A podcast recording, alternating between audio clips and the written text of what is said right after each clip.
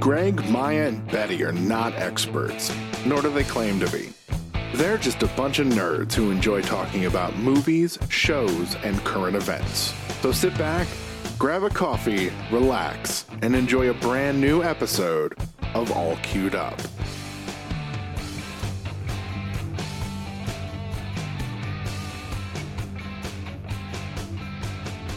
Hey guys, welcome to another episode of All Cued Up. This is your review podcast for streaming services like Netflix, Disney+, Amazon Prime, yada, yada, yada. I'm your host, Greg Dietz, and with me always is Maya Don Fisher and Betty Badger. How are you two doing today? I'm doing good. Looks like it's going to be another rainy day, but other than that, I'm okay. Lucky. How are you, Maya? I'm good. Apologies in advance if you hear any lawn mowing equipment. The landscapers are here. It's Wednesday, so they're conveniently mowing by my window every now and then. So if anybody hears that, I'm sorry. It just happens. But other than that, I'm good. Got an appointment to go get my nails done in about 4 hours. So looking forward to that. I hope not with the same lady. No. This place is actually here in town. The other place was like 30 minutes away in Norton. This place is actually here in town. A friend of mine owns it that I went to high school with. I was like, you guys cool with doing a trans girl's nails? And they're like, yeah, get your ass in here. I was like, all right, cool. So that's good. They said they had a new nail tech. She's young. She's not very experienced, but she had openings. And I'm like, she needs some experience. She needs her confidence built up so she can work on me. I'll be her guinea pig. She can do whatever she wants. So I'm going in at 4 to get that done. Yay. Cool. Nice. Can't wait other to see than that, results. Yeah, I'll show you. Other than that, just been busy painting and DMing and stuff. How are you, Greg? All right. Just been busy with work and whatnot. We were very late on some bills this month, and I literally had today is my only day off. The last day off I had was last Wednesday, so it's just been constant work. But other than that, nothing substantial. I do wish conspiracy theorists didn't exist. I don't know why that stresses me out so much. I told you both about it, but I keep thinking about could he say anything to my mom that's going to get her to be all weird about stuff? But at least he didn't try to convince them the earth is flat. I wouldn't put it past him. I would not put it past him. It's waiting for it. Wait, the earth's not flat? Nope. We're not going to go there. Columbus, it was perfect. This knowledge has been known for at least 6,000 years, so we're not going to go there. I love that's my favorite story about somebody should have told somebody, right? It's my favorite shit about the shit that's taught in school is that Christopher Columbus discovered the world was round. First off, he didn't discover shit. It was known it was round before him. Secondly, he thought it was pear-shaped. Thirdly, he couldn't navigate it to save his own ass. Fourthly, he fucking slaughtered hundreds of aboriginals in the Caribbeans. We want to keep going? Anyway, Christopher Columbus is a piece of shit. Guys, today we're going to... What a segue. As we're going to talk about Marvel's Loki, which came out this morning. Today as of recording, but 2 days ago as of listening to this. And the second thing we're going to talk about is Bo Burnham's special Inside, which you can find on Netflix. We're going to dive into Loki's first episode of 6, which I don't know how I feel about these short 6-episode seasons, but they are hour-long episodes, so I guess it works itself out. But I watch a lot of BBC, so I'm pretty used to 6 episodes a season. Fair enough. Yeah, like Sherlock, one of my favorite shows ever. Every season was 3-4 episodes max, and they were 90-minute episodes. Yeah. That was it. Usually 3 episodes, but I think season 3 gave us 4 episodes. I think my thought process is I love Marvel so much that I just want more of it. And when it's like, oh, it's only 6 episodes, I'm like, that sucks, because I just want more of it. I think it's my thought process on that. But well, but the thing is, we're being told the story that is necessary to be told and nothing extra. So I'm fine with episode count. I'm fine with episode count. I don't mind if it's, oh, it's only 6 episodes. Oh, it's only 7 episodes. Oh, it's only 8. Don't pad it out and say, well, because, you know, network TV used to have, you have to have so many hour-long episodes for a season, anywhere from 13 to 22, depending on if it was an hour long or if it were 30 minutes, you know, on the average. It was anywhere from 13 to 22 episodes, and I was like, fuck. You get a lot of filler that way. Right. No, I wholeheartedly agree with you. I think, you know, like, as somebody who's watched anime in the past, filler episodes fucking suck. So if you can give us some more... Dragon Ball... It's, you know, what's the funny part is it's far from just Dragon Ball. Oh no, I know, but that's just the one that springs to mind first. Yeah, I got you. Anyway, this episode. But yeah, no, I still agree with you that like compact stories that say everything it needs to say are better than, you know, elongated for the sake of being elongated. I just want more Marvel content is my thought process. But so this story is unique to anything that's happened in Marvel before, because it doesn't take place within the continuity timeline that we've established. If you remember in Endgame, which this show does start off showing it, this specific Loki is a different time variant, as they establish throughout the entire episode. He is, if you remember when Steve, Cap, and Hulk... Cap is Steve. Sorry, Tony, Cap, and fucking Hulk is what I meant to say. And Ant-Man. And Ant-Man, okay, yeah, Ant-Man. They went back to New York, the Battle of New York in 2012, to get the Tesseract. And I believe the Mind Stone from the staff, but yeah, yep. They fuck it up. They fuck it up, getting the Tesseract, and Loki disappears because Hulk didn't want to take stairs. Because Hulk didn't want to take stairs. Shortly after Endgame was over, they announced the Loki show, which everyone was like, "Well, the Loki that we know is dead, so it's got to be the Loki that we saw disappear." That's exactly what it is. The show literally starts off with that. And then the TVA shows up and takes him into custody. The TVA is the Time Variance Authority, right? Yes, yes. They control the flow of time, or at least they say. I know in the comics that the TVA are the three people that hold the timeline together. They're nefarious, or they have nefarious plans at certain points, to which bigger, well-known, like, more powerful people like basically tell the TVA to fucking chill out on numerous things, but I don't know if the show will do that. It's the Time Variance Authority. My bad. Not variance. A-N-C. I thought you said variance. Being over the internet and whatnot, I heard an S sound, but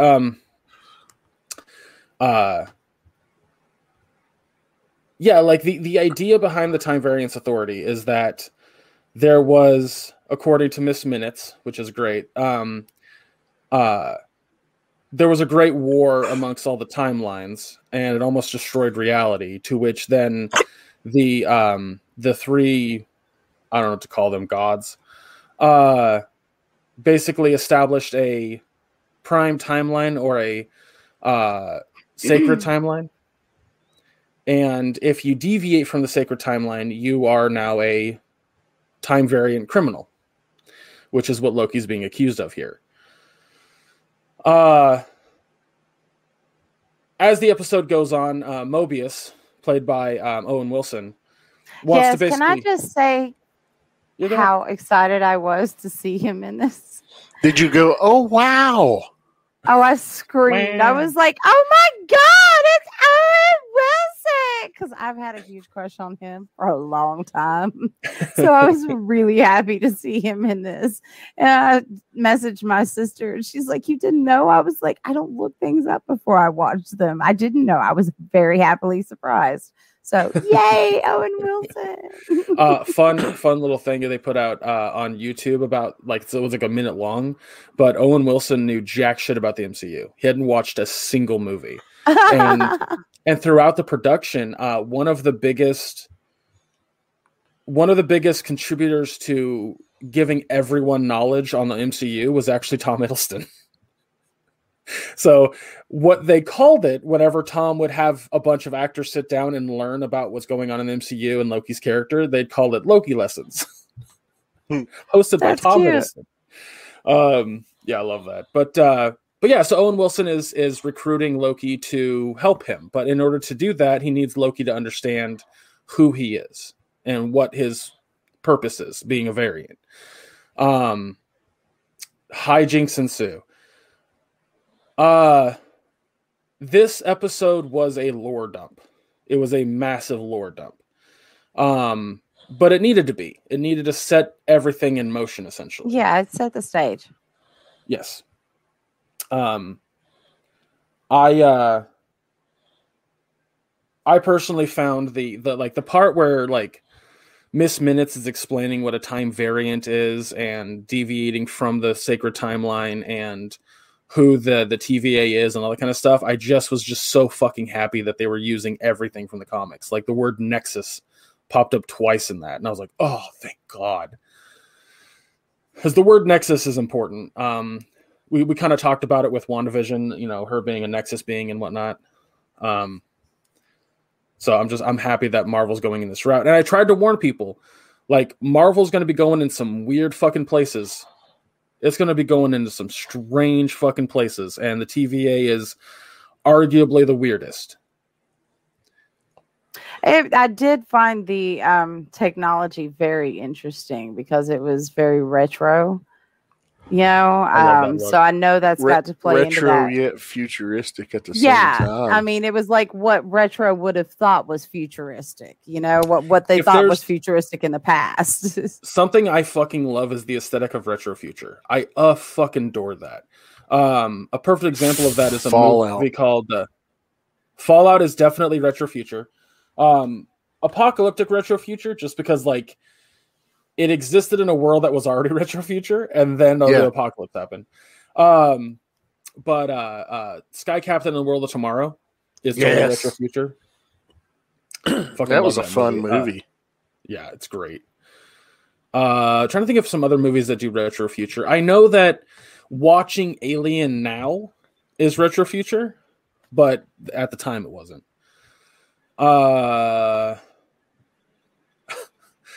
That's actually something I like to explore at some point in the future. Legion. Like movies that...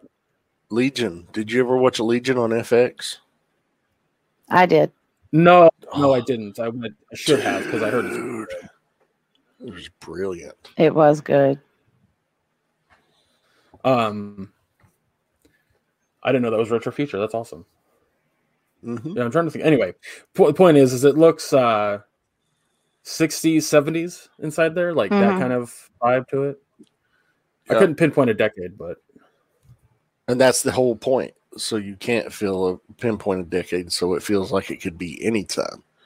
But yet, obviously... It kind of had a Doctor Who vibe for me. I don't know why, but it felt a little Doctor Who-y, kind of. You know, I was like, oh, this is interesting. Absolutely, especially when it gets on the little... cell, and there's that little formed computerized robot screen with the smiley face on it. I was like, that's so Doctor Who. I mean, but you know, of course, as soon as Owen Wilson walks out of the room to talk to Chicky, I was like, this isn't going to end good. Don't leave Loki alone. You just don't leave Loki alone. I was fucking right. You don't leave Loki alone, man. Yeah. You know? I liked it. I really enjoyed it. I like that Jeff got to watch it with me too this morning. Oh, nice. That was nice. So I am curious to see where they're going to go with the second episode, since this was basically setting the stage, you know, and I told Jeff, it's like, you know, she don't tell him he's going to kill his mama, because he will do anything and through heaven and hell to make sure he saves his mama, because he loves his mama. That's one thing about Loki. Loki loves his mama. You know what? I think shit about Loki's mama. Yeah, like when Mobius revealed to him that he ended up killing his own mother, I was like, wow, I didn't even think about that. He inadvertently did that, which I haven't watched the fucking Dark World in a long time, but my favorite of the Thor movies, which is mind blowing to me, but so good. I thought it was good. I didn't say it was bad. I just it's not my top one. It's definitely mine. It's the most closest to the feel of the comics, and I think that's why I enjoy it so much. I agree. Whereas everybody else tends to enjoy Ragnarok. Here's my thing about the comics, though, when it comes to Thor, is I find them like overly silly and kind of just over the top. And I don't have a problem with Thor going over the top, but I thought that Ragnarok did over the top better than Dark World.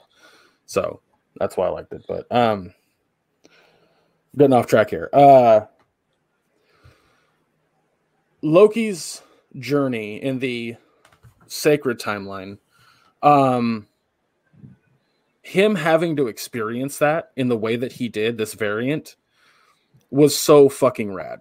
Like, I love the idea. Like, yes, it was emotional, and he was very beaten up over it, but I just ate that shit up. I was like, oh, this is perfect. This is perfect for character building. This is perfect for him to understand what he is now, what this version of him is. I loved it. I was so happy with it.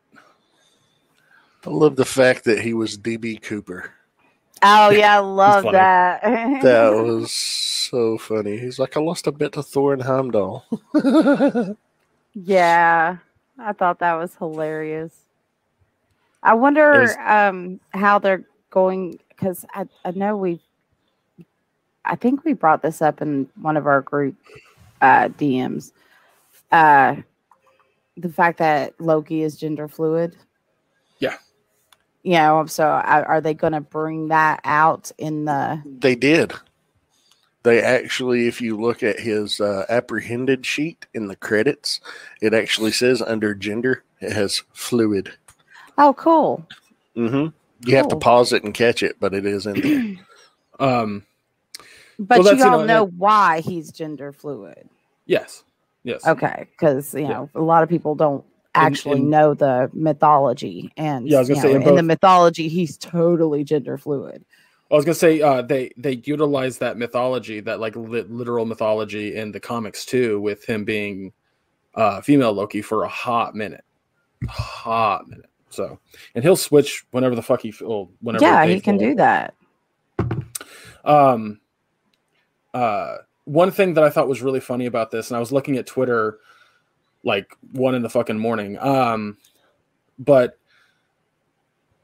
the drawer that guy opened, and they were just infinity stones in there that are used as paperweights. People were so pissed off about that, like legitimately super angry. And I was like, why are they so fucking mad?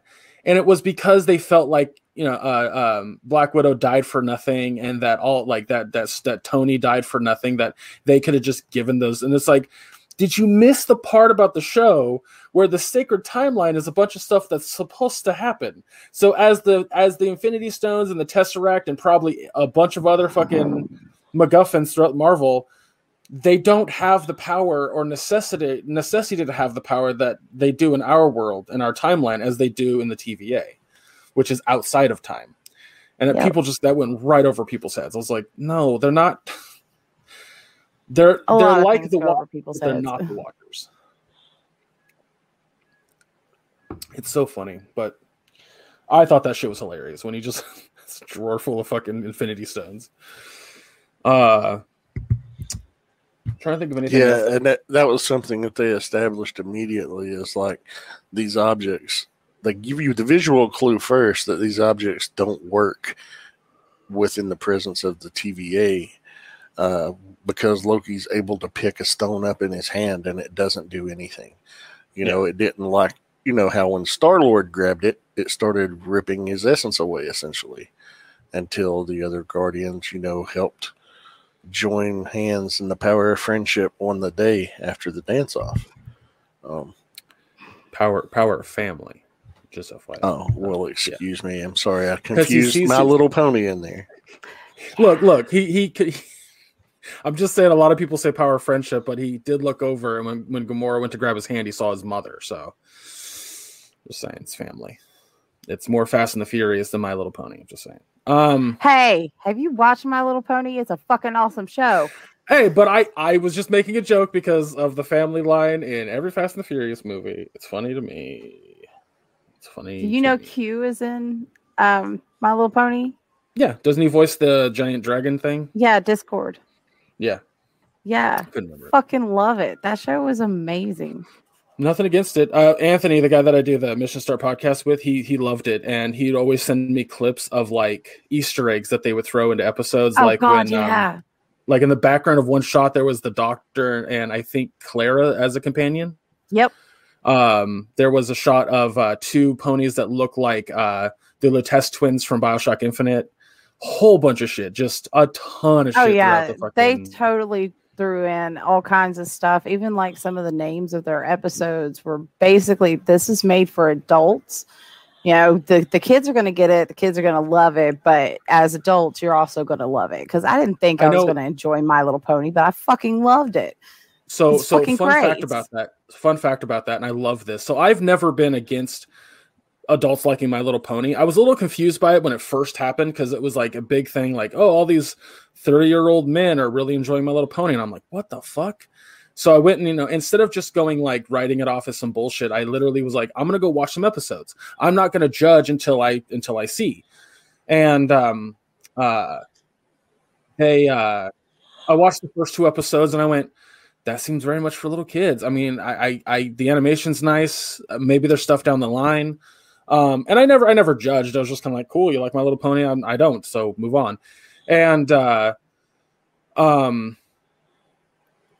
Anthony started showing me a bunch of stuff about it, and I was like, oh, that's okay. So that's got to be why. Like, it's written by people who are just giant nerds. That's great. Mm-hmm. And then I watched this small, like, five-minute thing, and it was the creator of it. She was tasked with writing this new My Little Pony for this generation, and she said she didn't want to make it like it was in the 80s, but she grew up on the 80s one, and she wanted to make something that was special for girls now.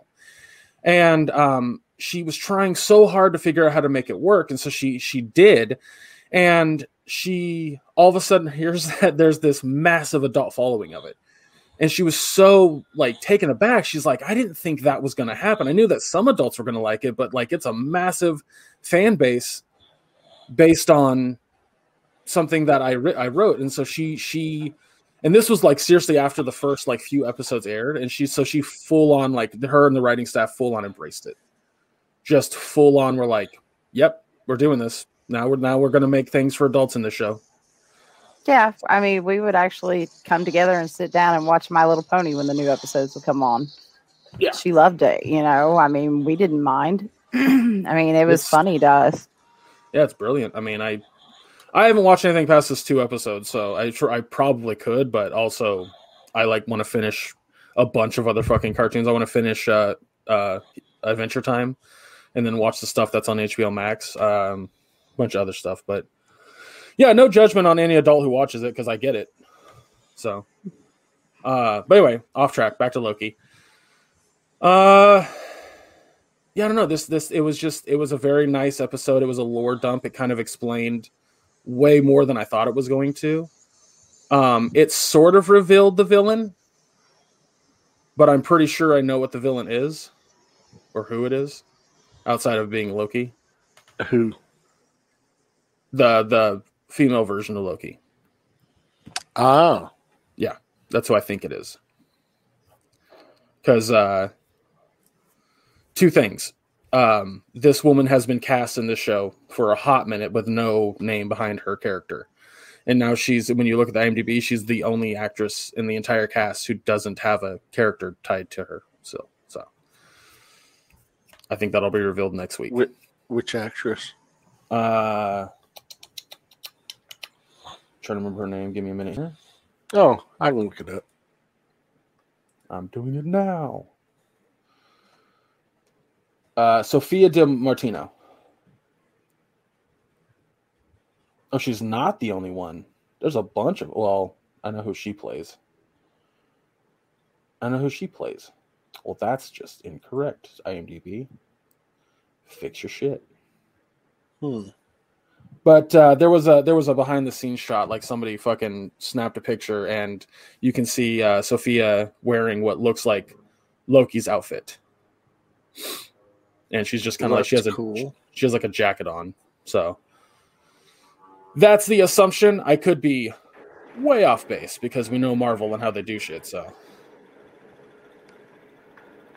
I have been wrong a lot with the past two shows. So I'm totally accepting that I'm wrong. I'm looking forward to it. Do we want to grade it? Yeah. Final thoughts and a grade. I'll just go first. It was a solid A. I really enjoyed how they, gave every piece of information they could about the TVA at the moment. I do think that the Miss Minute cartoon bit was total propaganda, and there's something behind that. So I loved that immensely. It was also really funny, but also heartfelt at the same time. So I really enjoy how they're writing this version of Loki, and I can't wait to see other time variants that they go into to fix things. Very excited about that. So, yeah, I can't wait to watch more. And we're going to be reviewing every episode until the show ends on this podcast. Yeah, I don't think there's any, everyone did a great job. It was awesome to see Owen Wilson in a role that I think is very suiting for him. Yeah, I don't know what else I can say. I'm just excited for more of it. Betty? I definitely give it an A+. I was fangirl excited to see Owen Wilson. And I love Loki. I love Norse mythology to begin with. I find it interesting what Marvel has done with it. And the fact that they are going to bring out what I've always found to be one of the main components of Loki, the gender fluid aspect of Loki, is going to be fabulous.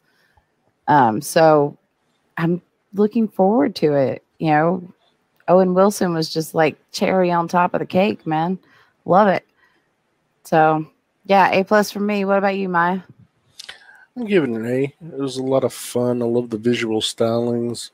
I love the exposition we're getting from all the lore. I'm excited to see where it goes. I want to see more. All right. There you go. All right, so now we're going to move over to Bo Burnham's Inside, his newest Netflix special. It's very hard to kind of give a synopsis for this special because it's all over the place. And Bo actually gives a warning like pretty early on in the entire special, like there's no theme to it. It's just whatever he wants to make. And I had done a 10-minute video that we were going to put up on the YouTube page about this show because I didn't think Betty was going to be interested in it. I just didn't think that you were going to watch it. And then I wasn't sure where Maya stood on it because I know that we've mentioned Bo Burnham's comedy in the past. But I wasn't sure if this was something you were going to want to watch. So I just said, fuck it. I'm watching it because I'm a big Bo Burnham fan, huge Bo Burnham fan. So I want to check it out. And see, I guess I hadn't made that known at this point because I also am a big Bo Burnham fan. I have been since he, first came out on YouTube. I've watched this kid grow up, and now he's almost he's 30 years old. I'm like, I love him. Of course I was going to watch it. And then I found out you were a fan too, and I knew Maya was going to hate it. But, that's neither here nor there. I didn't watch it with Jeff either because I knew this was not something that he was going to enjoy. It's like when I watched Underground Railroad, I did not watch it with him because I'm gonna jump ahead a little bit. Knew he wasn't going to enjoy it. It's right. So I'm gonna jump ahead a little bit here because I've watched this thing 6 times now. You have. I have. I don't think I could do that. I absolutely adore this thing on multiple fucking levels, and actually, as a matter of fact, Thursday, which is tomorrow for us recording this, and yesterday by the time this episode comes out, he's putting out all the songs on, as an album on Spotify and other digital platforms. This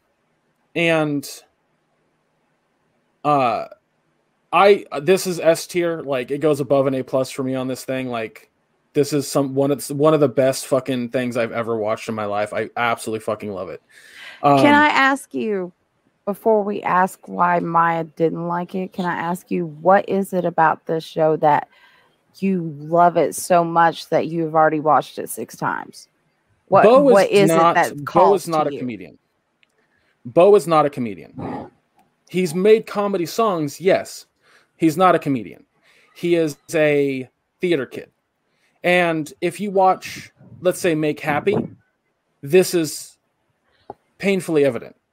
In Make Happy, which never had an album attached to it, it was just a show, he very much talks about, at the end of it, not being happy, feeling depressed and having anxiety, which he does express in this special as well. And so watching his descent into mental illness and different forms of mental illness too was, and doing it in performative art was incredibly impressive to me. The first half of this is him doing his same typical shit, but in a different way, because it's been 5 years since we've seen him. And a lot of the songs in it, like, they have double meanings, triple meanings on like White Woman's Instagram has multiple meanings to it. I've seen a lot of people say that White Woman's Instagram is this misogynistic take on white women. I was like, no. He's actually defending white women to an extent in this, but he's also pointing out he compares it to heaven, but it's also very generic because it's White Woman's Instagram. And I'm like, yeah. There's a subtle Instagram, and it's fun. But there's a subtle moment in it that I think goes over, like, a lot of people don't catch it, and that's the moment where he's it's the breakdown of the song where he's talking about the white woman is saying, like, talking to her deceased mother and father, saying, like, she's made it and whatnot. The aspect ratio changes to be full screen. And it's because he's humanizing these women. He's humanizing these people, as in, they just want to be seen. They just want to be known that they exist and that they have feelings and their personalities, and that to just be derivative and make fun of their Instagram isn't fair. But then the aspect ratio goes back here because it goes back into what the original meaning was, what he was trying to say. But that's my point, is that that each song has multiple angles to it. The performance angle of him being a theater kid and do, like, the song Turning 30, where he has 3 lights set up and he has his phone, and he's just kind of flashing the background as a beat hits, but he's switching the angle to the light. Fucking beautiful. Like, one of my favorite songs in the whole thing is Welcome to the Internet, where, in my mind, the way that he presents this with the lighting and the song itself is this: the internet is Satan. But Satan presents himself like, here's how I envision that song. So the beginning of it is a ringmaster, like a Barnum and Bailey kind of guy. And he is presenting the internet like it's the next greatest thing. He's a snake oil salesman, if you will. And then there's the breakdown. And it's supposed to be like this love affair between the user and the internet. And then the laugh comes in. And in my mind, this guy's suit turns bright fucking red. He grows horns and his glasses are bright red. And then he sings the chorus again. And I'm just like, it's fucking perfect. It's so fucking perfect. But then the show takes the dark turn. And it's around Turning 30, maybe a little bit after Turning 30, definitely after intermission. And it starts to show his kind of descent into this very depressive state of disassociation, derealization, and him kind of lamenting that in a lot of songs that he sings throughout the final parts of this show. It got to the point where I was really concerned about Bo Burnham's mental health. Like, is he okay in regards to suicide? There's a beautiful shot in this show, by the way, in this thing that I fucking love to death. And it's poor choice of words on my part. It's him, like, 3 months into making this, talking about not killing yourself. Like, it's the part where he's like, if you think about killing yourself, don't do it. And it's that speech, but then it cuts to him like 10 months into making it. He has the long beard, long hair, and he's projected his younger self on his chest, telling his older self not to kill himself.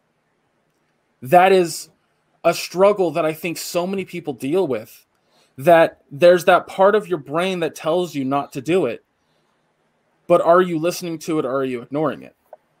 And that's what that said to me. That's what that expressed to me. There are a lot of direct things in this too. Like, I think one of the songs that happens early on with The Way the World Works and Socko, think about how that's contextualized. Socko's the one that starts talking about the real problems in the world, right? It's not Bo, it's Socko. And when Socko gets angry at Bo, what does Bo do? He tries to rip him off his hand. This, to me, was symbolism for the fact that the rich elite do have control over the people who know what the real problems are, but keep them in line. The line, who's on whose hand here, expressed that. Yes, directly, it's funny because it's a fucking sock as a puppet. But outside of that, it's more in line with how the world works, with the rich elite keeping the downtrodden down.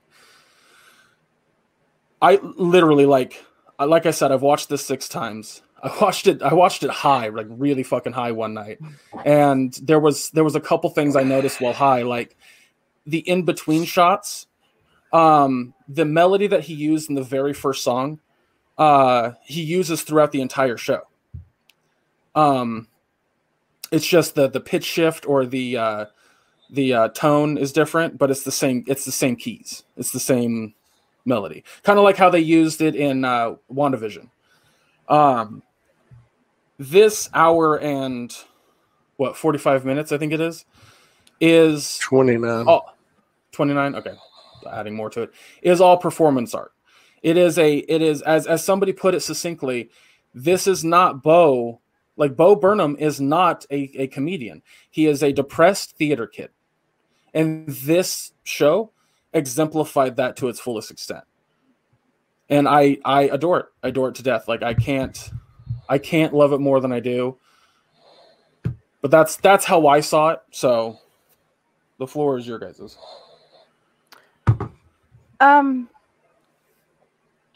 It made me uncomfortable, which I think it was supposed to. So,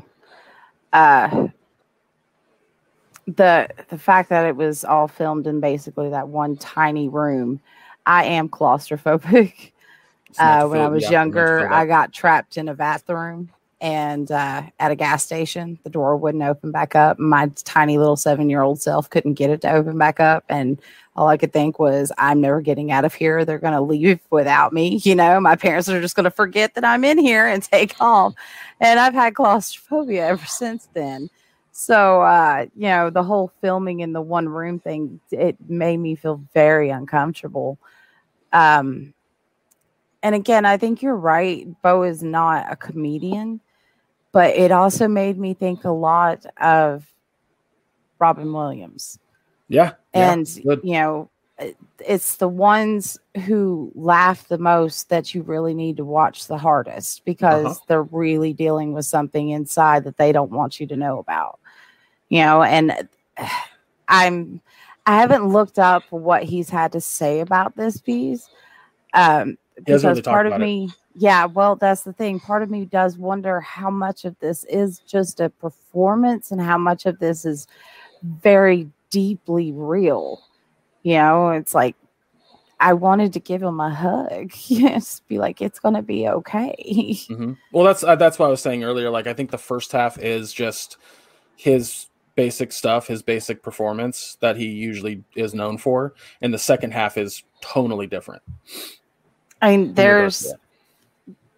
You know, there is a difference to these songs too. There is a very deep sense of he's jaded. You know, he's very jaded, and I think, you know, YouTube put him in a spotlight that nobody understood at the time. It was so new, And, you know, I don't think he expected what this to come out of it that came out of it. And I mean, he's done some amazing work, but a lot of people still think of him as that kid on his keyboard in his bedroom, you know. That's, he hates that. He fucking hates that's that. Not him. He's 30 years old now. He's grown. He's expanded.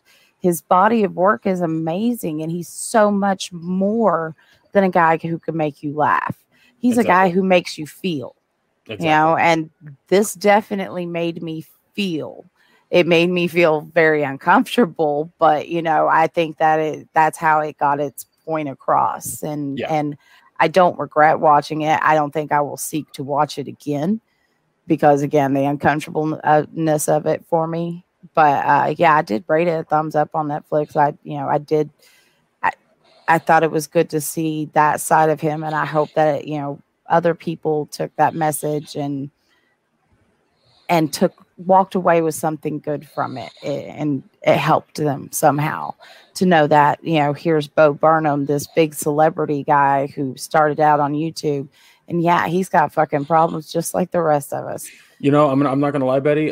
One of the big things that I took away from this was that the thoughts that I have, the dark thoughts that I have, the feelings that I get, the, am I pretentious because I'm a white guy trying to, when at the end of this fucking podcast, when I do all those sayings, like, is that pretentious? Am I just doing that because I'm a white person trying to feel better about myself? Like, he, in a sense, helped with that, with this. Like, yes, but also no. And I could talk about this fucking special for hours, literally. Like, there's so many angles to it, but I know Betty is in agreement with this, want to hear from Maya.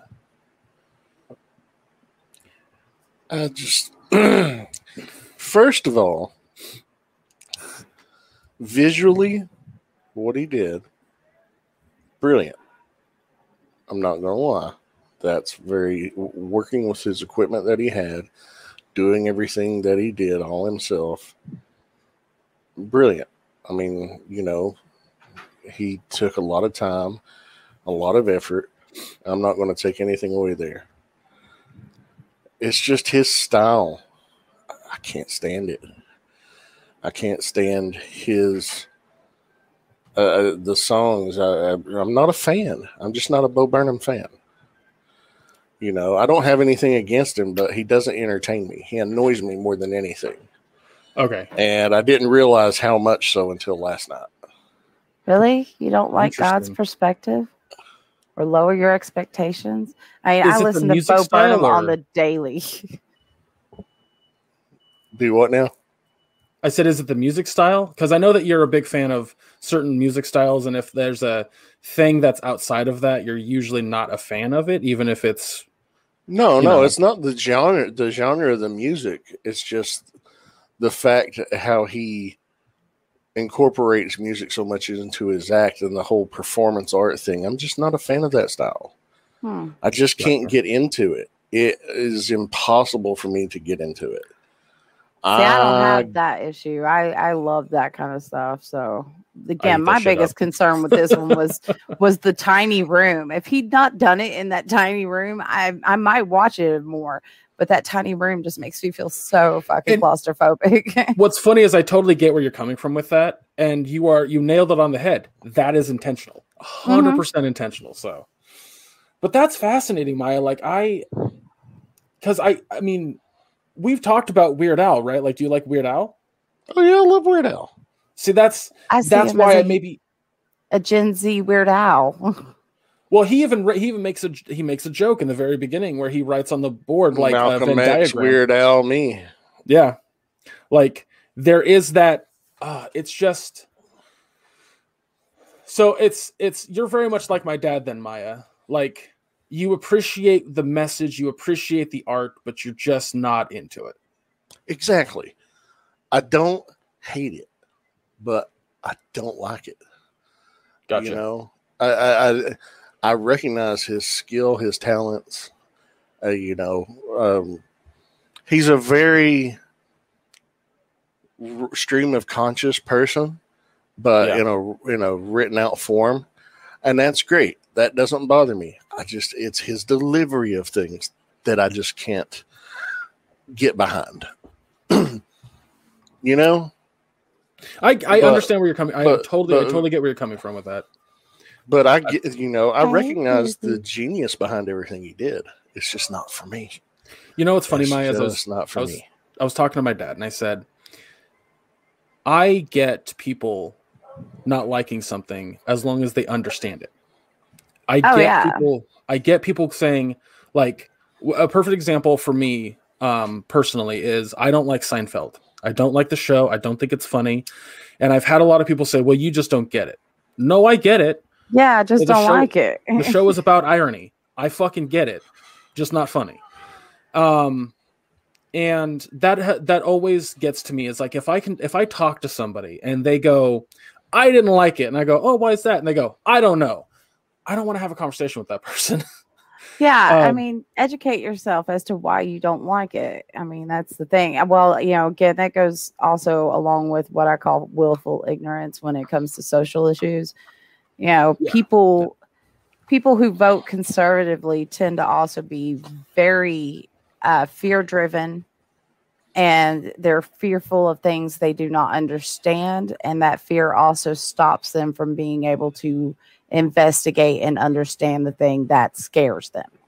It's a vicious little circle, and that's, again, I have people screaming at me out car windows that I'm a dumb bitch because of BLM stickers on my car. This is something we run into a lot in this area. We have the internet, and even the majority of us in Appalachia now have the internet. Educate yourselves, people. Please, just... Oh, they are. They go to those QAnon websites. That's not education. But they've learned so much. They found out all these conspiracies, and we're part of the problem.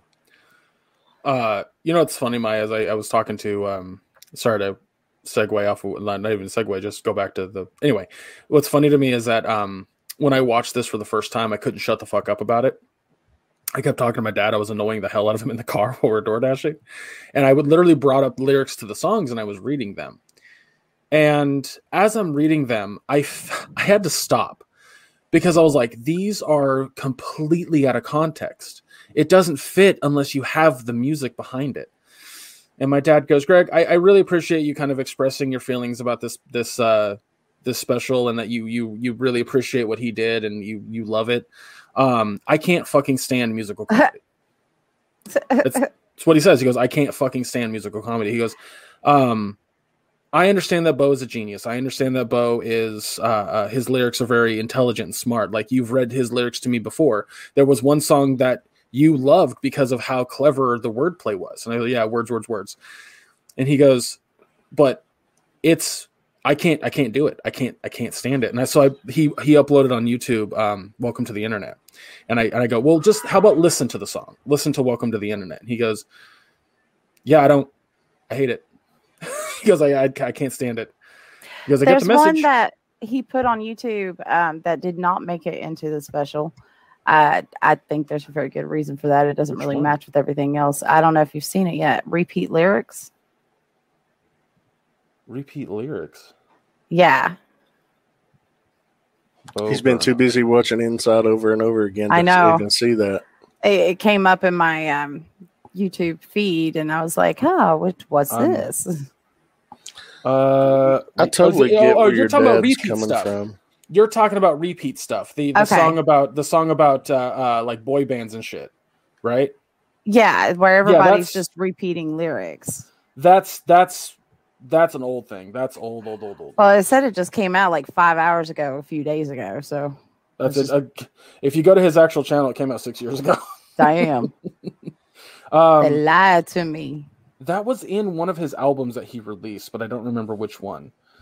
But yeah, they absolutely. I don't know who re-uploaded that, but they lied to you. Yeah, I don't remember which album that was on, but no, that song is fantastic. I fucking love repeat stuff. So, have you guys ever heard of Roy Zimmerman? Sounds familiar. Okay, he does. I've heard of George Zimmerman, that piece of shit. No, it's not him. I love Roy. He's very nice. He's very sweet. But he does songs, and it's political comedy. And one of my favorite ones of his is You're a Socialist. Because he's like, have you ever driven on a public road? You're a socialist. You know, I'm just like, yep. I'll have to send you a link to some of his work because I'm actually friends with him on Facebook, and he's so nice. I wished him a happy birthday. He's like, thank you. It's like, oh, he recognized me. I felt special. But he does. His lyrics are hilarious, too. I mean, because so many gotchas. It's like if Weird Al went political. Was it on What? Is that where he sung Repeat Stuff? Hold on. I'm trying to figure this out. Yeah. Okay. It was on What? It's on. You can watch that live on Netflix, but it's on the album What? I knew it was on a fucking album. Sorry. I had to do that for myself. Anyway. Oh, yeah. So I have another question for you, Maya. So you like Weird Al. Are there any other musical comedians that you like versus don't like, or as like, because now I kind of want to explore this a little bit. How many musical comedians are out there? Tons. Ninja Sex Party. Not familiar. Ninja Sex Party is a bit more, how do I put them in a category? They're directly comedy, and they're always sex-based. But, that's too much for this little vanilla bean. So I think they're very funny, but it's also a lot of the sex stuff is making Daniel Avedon he plays Danny Sexbang, and the character of Danny Sexbang is always about having sex, but much like with Johnny Bravo, no girl actually wants to fuck him. So that's kind of where a lot of the jokes come from. Usually how it goes, but yeah, so that's why I like it. Like, it's not there's a whole song he has called Why I Cry, and it's a song about why he cries after sex every time. It's really funny. Have you ever listened to any Lords of Acid or L7? Yes, I have. Yeah, I know every single word to Pussy. Well, if you ever went to the Planet in the 90s, of course you do. Oh, no, I never did. Oh, well, they played it a lot. Yeah, I was not allowed out of the house. My dad was a cop, okay? I never even snuck out as a kid. I mean, I was such a fucking goody two-shoes. Have you ever heard of Stephen Lynch? Yeah. I fucking love Stephen Lynch. Tenacious D counts. Garfunkel and Oates. Garfunkel and Oates, yeah. You can't stand Tenacious D? I can't stand Tenacious D. Now I gotta look this up. Not a fan. Not a fan. John LaJoie. They're talented as hell. Jack Black has vocal range like a motherfucker, and they're a very talented guitarist. But outside of Tenacious D, other stuff that he's saying, it's incredible. So yeah, I'm looking through a bunch of musical comedians. I was gonna say Rodney Carrington is a country musical comedian. I used to find his comedy funny, but I think it was more John because LaJoie. John LaJoie is great. John LaJoie is great. Sure, I love that song, "High as Fuck." High as Fuck is good. Yes, it's a great song. Yeah, What about Adam Sandler? Because he's done a lot of comedy songs. True, too. Very true. He had multiple albums. I did too. They were hilarious, but his movies not so much. See, I think that's what's fascinating to me is that when it comes to musical comedy, I'm usually 100% into it. One of my favorites is Garfunkel and Oates. Have either of you heard of Garfunkel and Oates? I love Garfunkel. Oh yeah, right. Shelley. What's her name? Shelley Micucci or Kate Micucci and what's the other girl's name? Yeah, I don't remember because I'm bad with names. But why was my fucking shoulder so stiff today? They're funny. They're hilarious. Rodney Carrington is funny, but I hate that the fucking penis song is the only thing anybody ever knows of his. It drives me absolutely. I know. That's what put him on the map, and it was funny, but he had a lot better stuff. I sent y'all the link to that one guy who was singing, like, you know, that Facebook drama about somebody's broccoli casserole, Helen's broccoli casserole. Yes. That was fucking hilarious. Ricky Lindholm is the other half of Garfunkel. That's right. Thank you. I couldn't remember her name off the top of my head, but did you see their Netflix special? No, I have not. Not yet, actually. I didn't even know they had one. Yeah, it came out about 1.5 years ago, I think, sometime in late 2019. It's pretty fucking. I was a little busy then. My husband had a stroke, so I was kind of out of it. It may have been around that time. It may have been a little bit sooner than that, but it's pretty good. Have you guys ever heard of Access of Awesome? No. Yes. They're okay. They have a few good ones. Jonathan Colton. I love Jonathan Colton. IKEA. I'm looking through a list of musical comedians. Like, there's a bunch on here. Flight of the Conchords is fantastic. The Folksman is so fucking funny. I wouldn't call Ricky Gervais because he plays a guitar a fucking musical comedian, but whatever. No.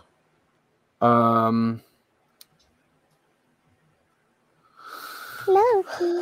Yeah, like a lot of these musical comedians, I've owned their albums. I've listened to a lot of their stuff multiple times. Oh, Lonely Island. I fucking love Lonely Island. I'm only aware of that one song of theirs. Is it the boat one that everyone fucking plays over and over and over? That's the one I just had sex. Oh, okay, that one too. Yeah, they have, like, their albums have great fucking songs on it, but much like with comedians in general, you get that one fucking thing that everyone knows way too much, and I'm on a boat and I just had sex, or that for Lonely Island, but their albums are, like, tons of songs that are way better than that. The Marx Brothers, kind of. They had comedy songs, but I certainly wouldn't call them musical comedians. Oh, my. The Main Street. Oh, the fucking new Main Street Singers. They're fucking hilarious. So they were featured in A Mighty Wind, which is that movie is hilarious. Yeah. Tons of musical comedy in that. There's a few on here I've never heard of before. Like The Scared Weird Little Guys. Don't know who the fuck that is. The Smothers Brothers are great. No. Arguably Spinal Tap. That's one of Jeff's favorites. And Roy Zimmerman is on the bottom of this list. See? Well, because, his name starts with a Z. That's why. Dude, I don't know. Like, and that's the other thing about this special, going back to Inside. I don't see this as a comedy special. I really don't, in any way, shape, or form. No, I did not either. Performance art, definitely, but not a comedy special. That's why I only call it a special. That's why I don't add comedy to it at all. Somebody goes for it not to be a comedy special. He says comedy an awful lot in it. Well, that's the point. That's exactly the point. The opening bit of like the line, "Are you really joking at a time like this?" is imperative to the idea that he is not wanting to be funny, but he is arguably addicted to the spotlight.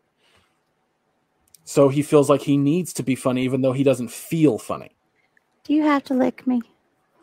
Again, I've like I said, I arguably have overanalyzed this fucking special. Have you ever heard of, speaking of comedy musicians, have you ever heard of Bird Cloud? No. Okay. I'm going to send you guys a link. I'm going to share something with you after we get done, because it is not something that I want to put on here, of course, for flag purposes. But right. I'll share it after we wrap up. Okay, we'll wrap up here soon. Like I said, I mean, let's go ahead and give our final thoughts and a grade. I've watched this fucking thing 6 times. I'll probably watch it a 7th time. I cannot get enough of this fucking thing. I'll probably listen to the album versus watching it. This goes above an A+ for me. I don't know what else to put it. That's why I said S tier. Like it's unbelievably good to me. And I don't think there's a part of this I dislike, genuinely. Like, I know that the claustrophobic feel, you know, might be a downside to some people like Betty, but for me, it added to the performance art. So, yeah, that's it for me. I don't know. I don't know what else to say about it. I'm going to go ahead and say, if you're a Bo Burnham fan, this is an A+ for you, or better. I don't see how it couldn't be, because, I mean, what he does well. He does incredibly well. If you are not a Bo Burnham fan, I don't think this is going to make you one. No. And I don't think you'll enjoy it. I don't think I can give it a grade. It's fair. I really don't, because I don't want to be cruel to it, because it is genius, but it's not for me at all. And if you're not a Bo Burnham fan, I don't think it's for you either. I mean, that's all I can really say about it. Okay, well, honestly, I would give it a B+. I mean, and it's not because I don't like him. I think there could have been other ways to have gone about this that might have gotten the point across just as well without that underlying sense of dread. I'm not sure, though. You know, again, it is something that I'm glad I watched it. I don't think I will watch it again. It just made me feel very uncomfortable overall, you know. And again, I guess that's, you know, if we've all, you know, if you do enjoy Bo Burnham and you've gone through some shit, you're going to get this, but it's going to make you feel uncomfortable too. And some people, they, you know, embrace that. Others, they don't. And I'm not really in the mood to embrace that right now after this fucking past year. So, you know, I do give it a B+. It's definitely worth watching. I can't say that I would want to watch it 6 times like Greg has, but it definitely was worth watching. So, I don't know. Like, it's hard to describe exactly like why it's so powerful to me, and I tried. I tried doing this podcast. Again, I completely get why it's powerful to you. And, you know, there are certain things, again, that I mentioned this before we started the show. There's certain things that everybody is going to be intrinsically drawn to because it speaks to them so loudly. This is something that speaks to you very loudly. You know, we all have those things. And, you know, for me, it speaks, but it doesn't. It's not grabbing at my soul like it does yours. So yeah. Over the past 2 weeks that it's been out, I've looked at a lot of reviews, a lot of people's takes on it, and the negative reviews are almost never what Maya said. Maya's is intelligent, well put together, thoughtful. These morons go, I didn't like when Socko said those political things. Genuinely. Like the song, see, that's the thing. I get his message, and I agree with much of what he says. Right, it's just his delivery and execution, while visually brilliant and very, very well done, it's just not for me. That's... Right. No, and I get that. Like, it wouldn't. You know, it's like it's the same thing my dad was saying. But that's why I was so curious to hear what you were going to say, Maya, because I know that you're not an idiot. I wouldn't be doing this podcast with you for 3.5 years if I thought you were an idiot. So having, known that the only negative reviews I saw of it were that, I was like, what could Maya have possibly disliked about this? I was so fascinated, and you exceeded my expectations. You're like, in no way, shape, or form do I think that your opinion is invalid or stupid or dumb. Like, it is you. And I'm not trying to bash it, at exactly, all. Exactly. Because you see what's there. You see what people are going to enjoy about it. You're just like, not for me. Not for me. And I applaud you for that. I really do. So thank you. That's what we do on this podcast, y'all. We have different opinions, and we support different opinions. Fucking sit down if you don't. That's simple as it gets. I am sitting down. All right, guys, that's going to do it for us this week. This was a lot of fun. Definitely next week we're going to be reviewing Loki, episode 2. Don't know where that's going to go. If we add a movie or something, we'll let you know on the social medias, which you can follow down below this video. Or if you're listening to audio, it's somewhere down below. Those are all the socials. You can hit us up on there if you have a suggestion or something in that regard. If we don't come up with anything, we'll just shoot the shit for that last half hour or whatever. Other than that, everybody, check out the merch store, which is, I always forget Redbubble, right? No, not Redbubble. Teespring. Thank you. I should have my notes up, but I thought I'd remember it. Clearly not. So yes, you say that every time you forget. I know, because I'm terrible at that. Head to Teespring. Head to our Teespring store. You can get a bunch of merch with it. We're gonna actually have something new on there, which we'll get to that later. Now, if you buy anything on there, use the code AQU10 and get 10% off your order. There you go. I didn't even know about that. Well, I did a Memorial Day weekend sale, but it resulted in a few sales. So I'm like, you know what? Let's run some more. So right now, use the code AQU, all queued up, AQU10, AQU10, and you get 10% off your entire order. Fantastic. Which awesome. Basically boils down to free shipping, depending on what you get or more. Yeah. You can pay for the shipping, pay for some part of it. That's awesome. I didn't know about that. That's fantastic. So that's AQU10 at checkout. Also hit up the YouTube channel. We do live like video versions of the podcast. You can find on the All Cued Up YouTube channel. If you listen to this on a audio platform, just take a few minutes out of your day, go to the YouTube channel, give a thumbs up on it, subscribe to the channel, helps the algorithm. Other than that, I can't think of anything else to throw in there.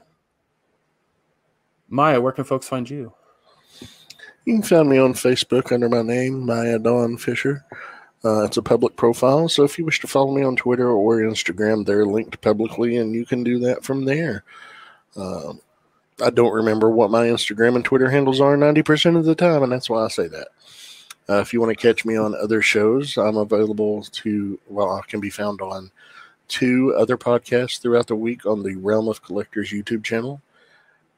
Every other Wednesday at 9:30 p.m. Eastern on Figga Bangin', and every Friday live at 9 p.m. Eastern on Nerd Life Syndicate. And that's where you can find me. What about you, Betty? You can find me on Facebook at Betty Badger. Not .com. You follow me. Now you have to get a URL. Yeah, right. But if you're creepy, I'm just going to tell you straight up, I'm not going to friend you back. Okay. So, and you can find me on Twitter at Bright Betty. And, that's pretty much it for right now. What about you, Greg? You can follow me on all socials under Chub Rock Geek. I forgot to mention, we now have a TikTok account, which I will be uploading small clips from the podcast itself up there. Plus, we're going to do dumb videos occasionally. I know that Betty was talking about doing the watermelon mustard challenge, and we just got some watermelon in the house, so I might give it a shot too. I doubt I'll like it, but we'll give it a shot. You know, I've been surprised by people's reactions, so I'm very curious about this. So. Yeah, there was a chef I saw pop up on my feed that he was like, he tried it and he fucking threw the whole the slice of watermelon at his fridge. He hated it so much. So. Oh wow. Yeah, it was pretty funny. Does he like mustard? Yeah. Oh yeah, yeah. He puts mustard in a lot of his dishes and whatnot. He was like, I like mustard, I like watermelon, but I don't like this. This is scary. So yeah, go follow us. It's just All Cued Up podcast. I think it is. It's hold on one second. He didn't have his notes ready. Well, because I forgot about it. All Cued Up podcast. It's one word. All Cued Up podcast is what it is. I couldn't remember if it was just All Cued Up or All Cued Up podcast. Is what I couldn't remember. So now that I got that in my dumb brain. So yeah, go give that a follow and. See us do some stupid shit on there occasionally. Yeah, I'm gonna have to figure out how to use it because I'm old. Well, you were able to log in, right? Like you're able to. Look I was. I've got it on my phone. We'll talk about after recording, like what the easiest way you can do it. But yeah, this should be fun. I think that's it for everything. Guys, thank you so much for listening. We appreciate you being here. Appreciate you giving us your patronage and hearing what our opinions are. Like I said, next week, Loki, see episode 2 for sure. But other than that, I think that's going to do it for us. I have things listed here, guys, that say different phrases that we've been throwing out as a society to try to stop people from being pieces of shit. But I don't think our listeners are pieces of shit. I don't think our listeners are racist, bigots, or anything like that. So I don't think it's necessary for me to say this stuff. I'm just going to say, be a decent fucking person. It's just that simple. Open the door for somebody. Don't expect a thank you. If you see somebody in the grocery store who's like about to turn the aisle, let them go ahead of you. If you're in line for something and you have a cart full of shit, let the person behind you with one item go in front of you. It's that simple. Be a decent fucking person. And thank you guys for listening. Peace, love, and Polly Pops, everybody. Take care, everybody.